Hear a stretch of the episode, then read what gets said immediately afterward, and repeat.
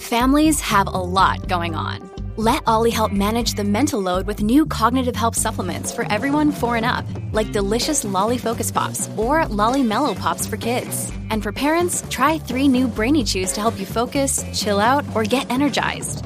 Find these cognitive health buddies for the whole fam at olly.com. That's O L L Y.com. These statements have not been evaluated by the Food and Drug Administration. This product is not intended to diagnose, treat, cure, or prevent any disease. This week on Wealth Track, cutting expenses to significantly boost profits on a variety of investments with wealth manager Stuart Lucas and art advisor Andy Augenblick. That's next on Consuelo Mack Wealth Track.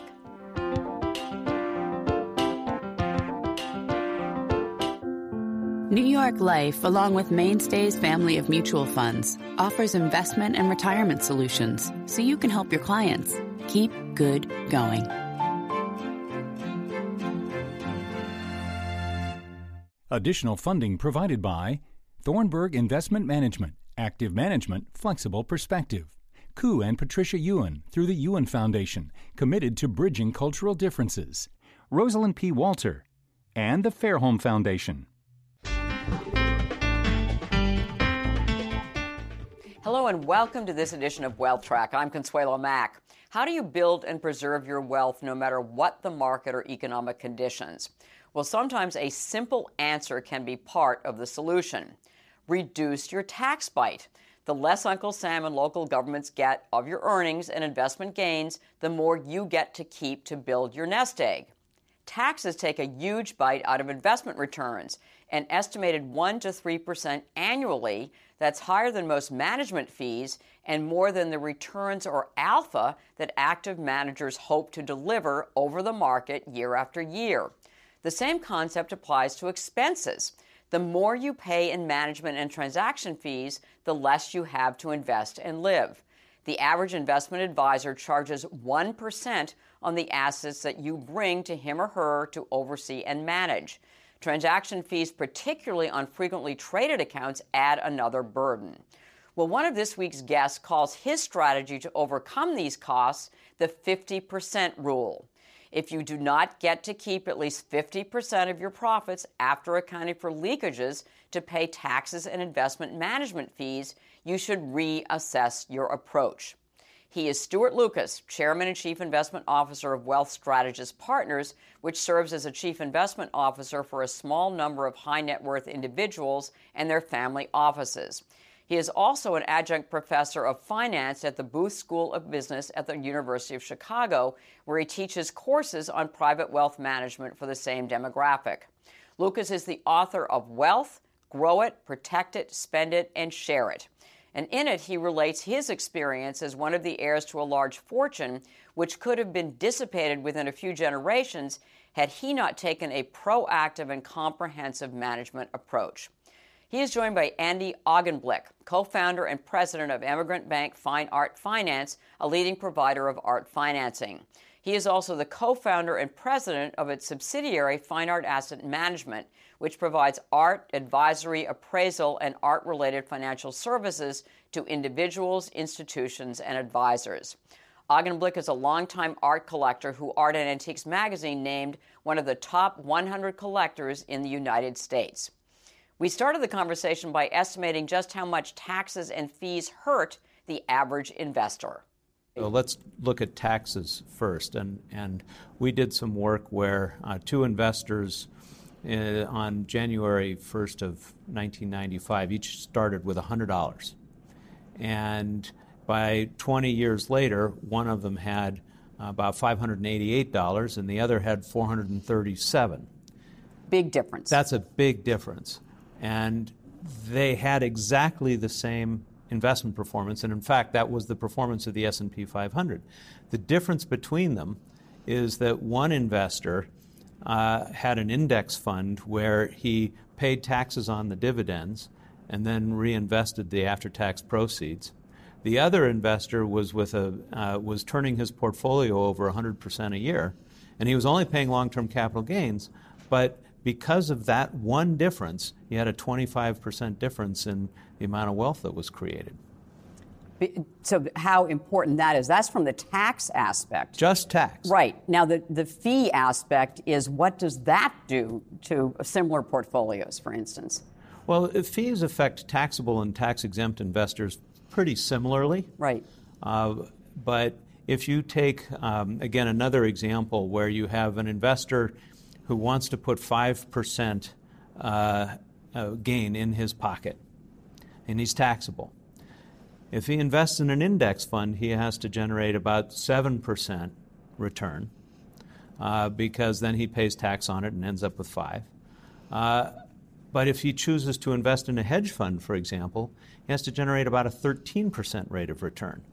So just because of the fees, because of the fees plus the taxes, plus the taxes. Okay, that's a 600 basis point difference between the index fund and the hedge fund. So the hedge fund has to add that amount of alpha or value added just for the investor to put the same amount of money in his pocket.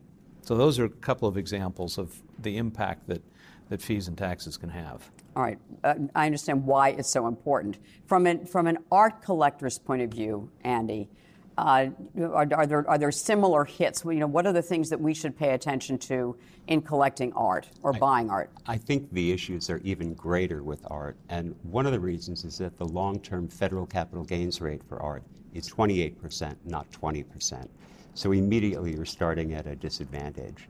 In addition, the transaction costs are enormous uh, often 15 to 30 percent of the entire value of the assets you're buying or selling. And so the combination of the 8% incremental taxes and the transaction costs make it very difficult to compete. And the transaction costs come from where? Are, are you talking about auction houses or dealers or what? Both. Really, it's almost independent of the sales venue, however you decide to sell. Sort of industry standard is that the low might be 10% and the high uh, cost might be 30% of the total value of the assets. So, in a minute, I'm going to ask you how to, how to avoid those. But let me ask Stuart has something called the 50% rule. Part of the 50% rule is if, if you do, do not get to keep at least 50% of your profits after taxes and fees, you're saying you should reassess your approach. So 50% of your profits at least. How high a hurdle is keeping 50% of your after tax and after fees profits? Uh, it depends on the okay. type of investment that you have. So, going back to the old example of the hedge funds, you're giving up, it's your capital at risk, and you're giving up 60% of the profit to some combination of the manager and the government. Uh, and so you, that violates the 60 or the 50% rule, and you have to ask yourself, is this a good value proposition for me? uh, because how likely not only is the manager going to be able to choose securities in you know in public markets that are going to generate that kind of value added to overcome right. those 600 basis points of of uh, value added. Uh, but in addition to that, then I have to be able to effectively choose which managers are going to be able to do that, and that's a whole other set of challenges.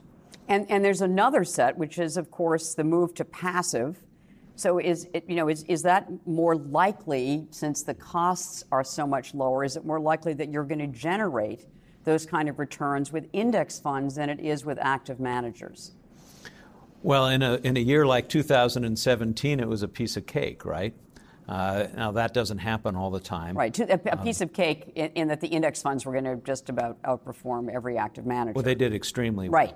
But even you know if you look out across time uh, active management uh, does not consistently beat the indexes. I think, uh, in fact, active managers have to outperform the index by several hundred basis points uh, in order to overcome the, the additional tax drag of active management. And to give you a sense of that, um, we, we again did a, uh, some, some work looking at Morningstar data, to, and about 15% of the time in good 20 year periods and bad 20 year periods and, and in between, active managers outperform. But very few people actually have just one active manager. They'll right. have a large cap manager and a small cap manager and an international manager and you know maybe a value manager. And so if you then take that one in seven chance and compound it, because each time you have a manager that underperforms, whatever the bogey is, the other managers have to outperform by even more. So the chance of actually outperforming with, you know, having four managers who all outperform is about 1 in 2,400. Woo, not good odds. Not great odds. No. So, and Andy, is there the equivalent of a 50% rule in the art world? No. Um, until the change in the tax law, people used to be, investors used to be able to do a 1031 tax deferred exchange. That, in fact, went away with the new tax law. But that was a very common program that really uh, high value investors used to defer capital gains. All right. And so, so, so the 1031 has gone away, so I won't. For, for art, not for art. for real no, estate. No, for art. So I, I, I, won't have you define it because it's gone. Right. But so what are the rules now? I mean. Well, again, you continue to have the long term federal capital gains rate of 28%. 28%. Yeah. You still have the 3.8%.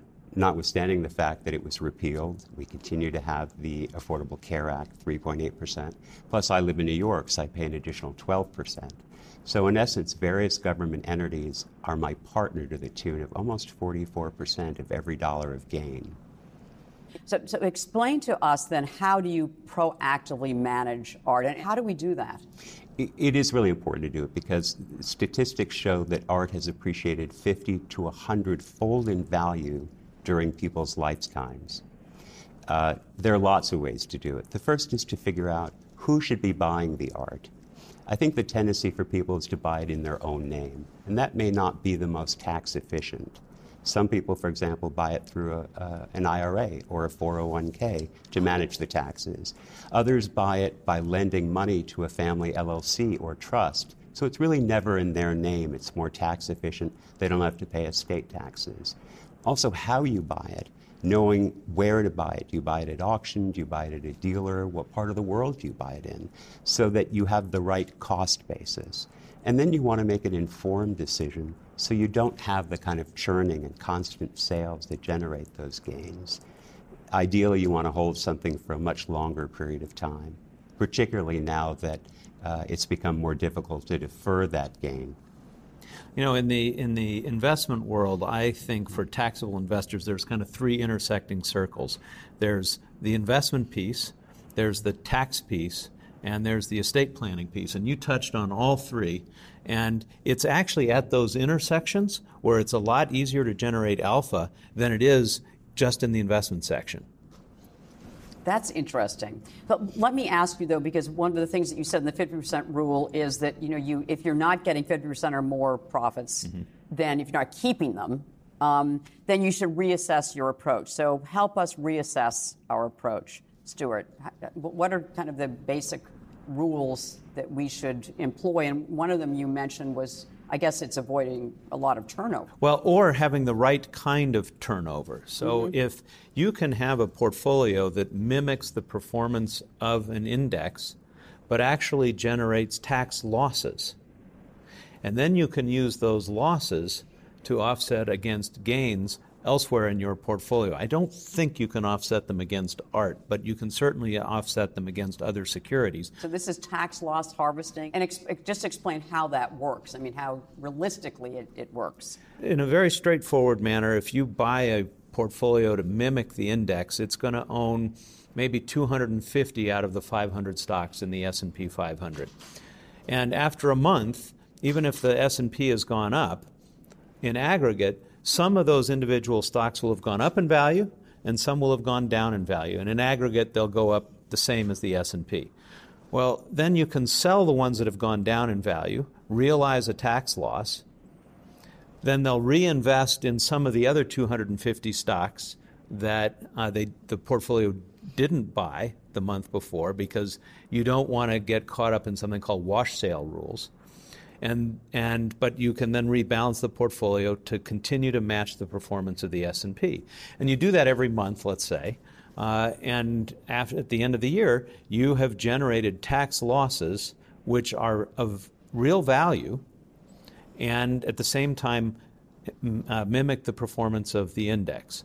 So you've actually created alpha not through security selection in the same way that people traditionally think of it, but through tax loss harvesting. And, and this is actually probably through a, a separate account, right? Yeah, in a, in a mutual fund or, a, or an ETF, you can't export the losses to other vehicles. Right. But if you, if you have a separate account, then you can do that. So, another thing that I, I read in some of the research that you sent me is that you, you said to focus on long term capital gains and preferably four years or more. Explain that strategy. The longer you can defer capital gains, the better uh, because if you um, every time you have an unrealized gain, the um, the tax component of that is earning, even though there's a, a deferred tax liability to the government. You are the person that is earning the dividends off of that tax liability. You are the person that is earning most of the appreciation off of that liability, and, and you get to call the shot. So it's a, it's a great uh, liability. In fact, if you have to have a liability, a deferred tax liability, it's about as good a liability as you can get. If you're going to engage in active management, you want to change the way in which you measure active managers because just beating the index isn't enough. Right. Because the process of, of trying to beat the index creates turnover, which creates taxes which is a drag for us taxable investors. And so, in order to counteract that, you need to get 180 to 350 basis points of extra return. And you can, it's hard to do that in public markets. It's also increasingly difficult to do that in private markets like private equity. You know, we have a similar a set of strategies with art. As an, mm-hmm. And when I talk about art, it really includes everything from paintings to stringed instruments to classic cars classic to cars wine. to wine. And right. no, it's really, yeah. And that's that it's not only harvesting gains and losses at the same time, so it's offsetting, but it's thinking how best to monetize the collection. So it might be uh, by financing it. You can arrange financing for up to 15 years today. Tell us how you monetize, because I think that I had no idea that you could do this with art. I think it's fascinating well, without few, losing your art. There are a few ways. It's right. literally like arranging a mortgage on your house, but you keep possession. And that's the right solution for some people some of the time. For others, it does make sense to sell. With others, uh, you know, we've formed charitable remainder trusts with art because there are significant tax advantages for low cost basis art. Uh, you and I have talked about grantor trust structures. I think the key is to put together a best in class team of experts, really what you were saying, the nexus of estate planning people, wealth managers, art advisors. It's an industry where there's a lack of independent expertise. There are parties of interest that are actively engaged in helping you buy and sell but you really need where there's the a conflict of interest. Huge. Because, but but I'm I'm curious about, for instance, the uh, the clients who come to you and have this you know wonderful, a valuable art collection, whatever, and say, you know something, I, w- I want to get an income stream in this low interest rate environment. I, I, I want to get an income stream. How can I do that? It's a really common strategy now because interest rates are so low and dividend rates are so low. Right. And so they keep possession of their collection and they have what's akin to a reverse mortgage. So it might be structured as an annuity of payments that are made to the collector over a term of 15 years, and yet no interest is paid on a current basis. And so it eliminates the risk of outliving your financial assets and provides a level of safety. So that's very common today. There are a lot of people who are enormously liquid and enormously wealthy, but they're still concerned about outliving their financial assets. That with a reverse mortgage, the bank gets the house, you know, once you've died. But you said that doesn't no, happen with no, art. it's simply a loan, and the loan gets repaid by the estate. By the estate. Are you looking at indi- at what individuals own and saying there are other ways to monetize? Oh, absolutely. You know, I mean, your your your assets. Well, there's Yeah. there are issues around monetization. There are also issues around savings, right? The you know for young people, uh, regularly saving money uh, actually lowers the risk of investing. And if you can each six to 12 months put more money into your savings plan, whatever it might be, uh, enables you actually to take more risk because in good times, the value of the assets go up uh, that you're adding to it, and, uh, and the prices may be high, but they're going to get higher. Uh, but in bad times, you're also adding to your savings at really low prices. And over a long period of time, the, that asset base can really grow. So, this is dollar cost averaging, for instance. Or, but when you're talking about savings, you know, many of us differentiate savings from investments. Correct. So you are too, correct? So when you're talking about adding to your savings regularly, what are you talking about? Well, I think when I, I'm talking about cash flow, adding cash flow to your investments. Okay and or reducing your spending rate if you are uh, living off of your investments. You know, a typical foundation or endowment must spend four, five, six, seven percent a year, and that puts a real strain on their investment strategy, and they can afford to take less risk. Taxable investors um, don't, I don't think, always fully appreciate the cost of volatility dampening. If they can keep their spending rates low, they can withstand more volatility. If you're only spending the, the, the, dividends that you have on your equities, then the price of your equities at any given point in time is not Doesn't terribly matter. important, right? right? Um, what's important to you is the volatility of the dividends, and dividends are much less volatile than uh, the price of, of stocks. Is there another strategy that you regularly have your clients employ? So, one of the things that we can do, and it's just gotten a lot better because of the new estate tax rules, uh, which now allow any individual to, to pass on to the next generations $11 million or more. Right. Uh, and that means a husband and wife can pass on $22 million. If you have been investing this tax managed index fund for 30 or 40 years, you have a very low cost basis on that portfolio and it's really diversified. But you've deferred a whole bunch of capital gains.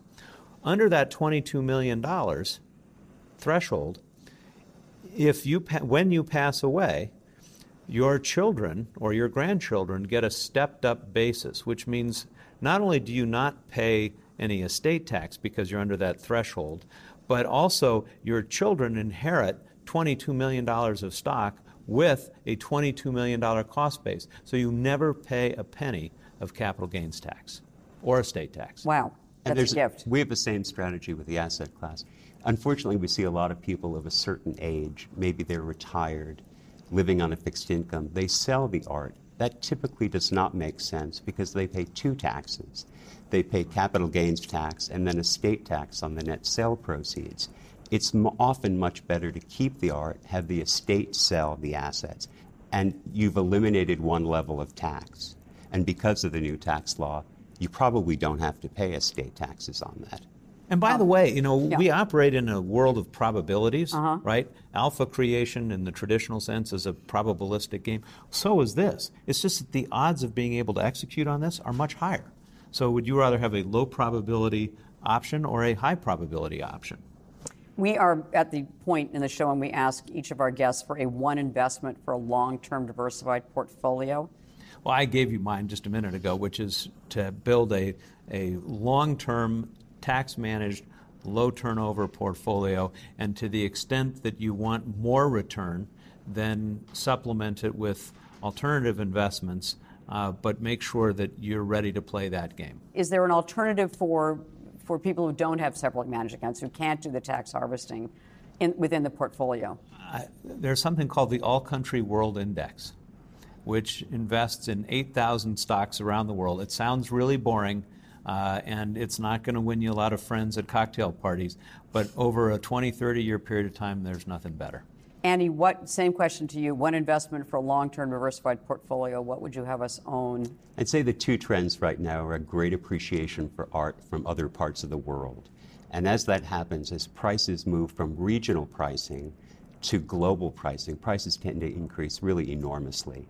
So we've been buying some art from Africa and some Aboriginal art from Australia.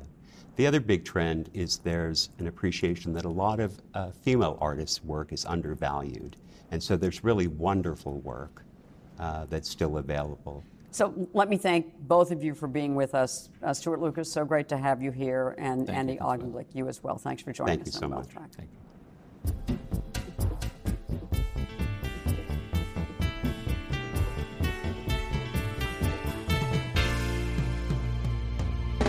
At the close of every wealth track, we try to give you one suggestion to help you build and protect your wealth over the long term. This week's action point is add the 50% rule to your investment decisions. Stuart Lucas explained the simple goal of keeping at least 50% of your profits after taxes and fees. You can apply that general principle to all of your investments, not just financial, but tangible assets such as real estate and art as well. As a result, you will ask some different questions about performance goals, management, and transaction fees than you normally would, and you might end up not buying certain investments that you would have made with a more traditional approach. To read more on this strategy, we have a paper Lucas co authored on the 50% rule available on our website. And to delve much more deeply into managing your assets, I recommend you read Lucas's very personal and comprehensive book, Wealth Grow It, Protect It, Spend It, and Share It, which is available in paperback. Well, next week, with Treasury bonds under pressure, what role, if any, do they have in your portfolio? Treasury bond manager Robert Kessler states their case. Until then, you can see an exclusive extra interview with this week's guests on activities that add richness to their lives on wealthtrack.com. Please feel free to reach out to us with your thoughts on Facebook and Twitter. Thanks for watching. Have a great weekend, a happy Valentine's Day, and make the week ahead a profitable and a productive one.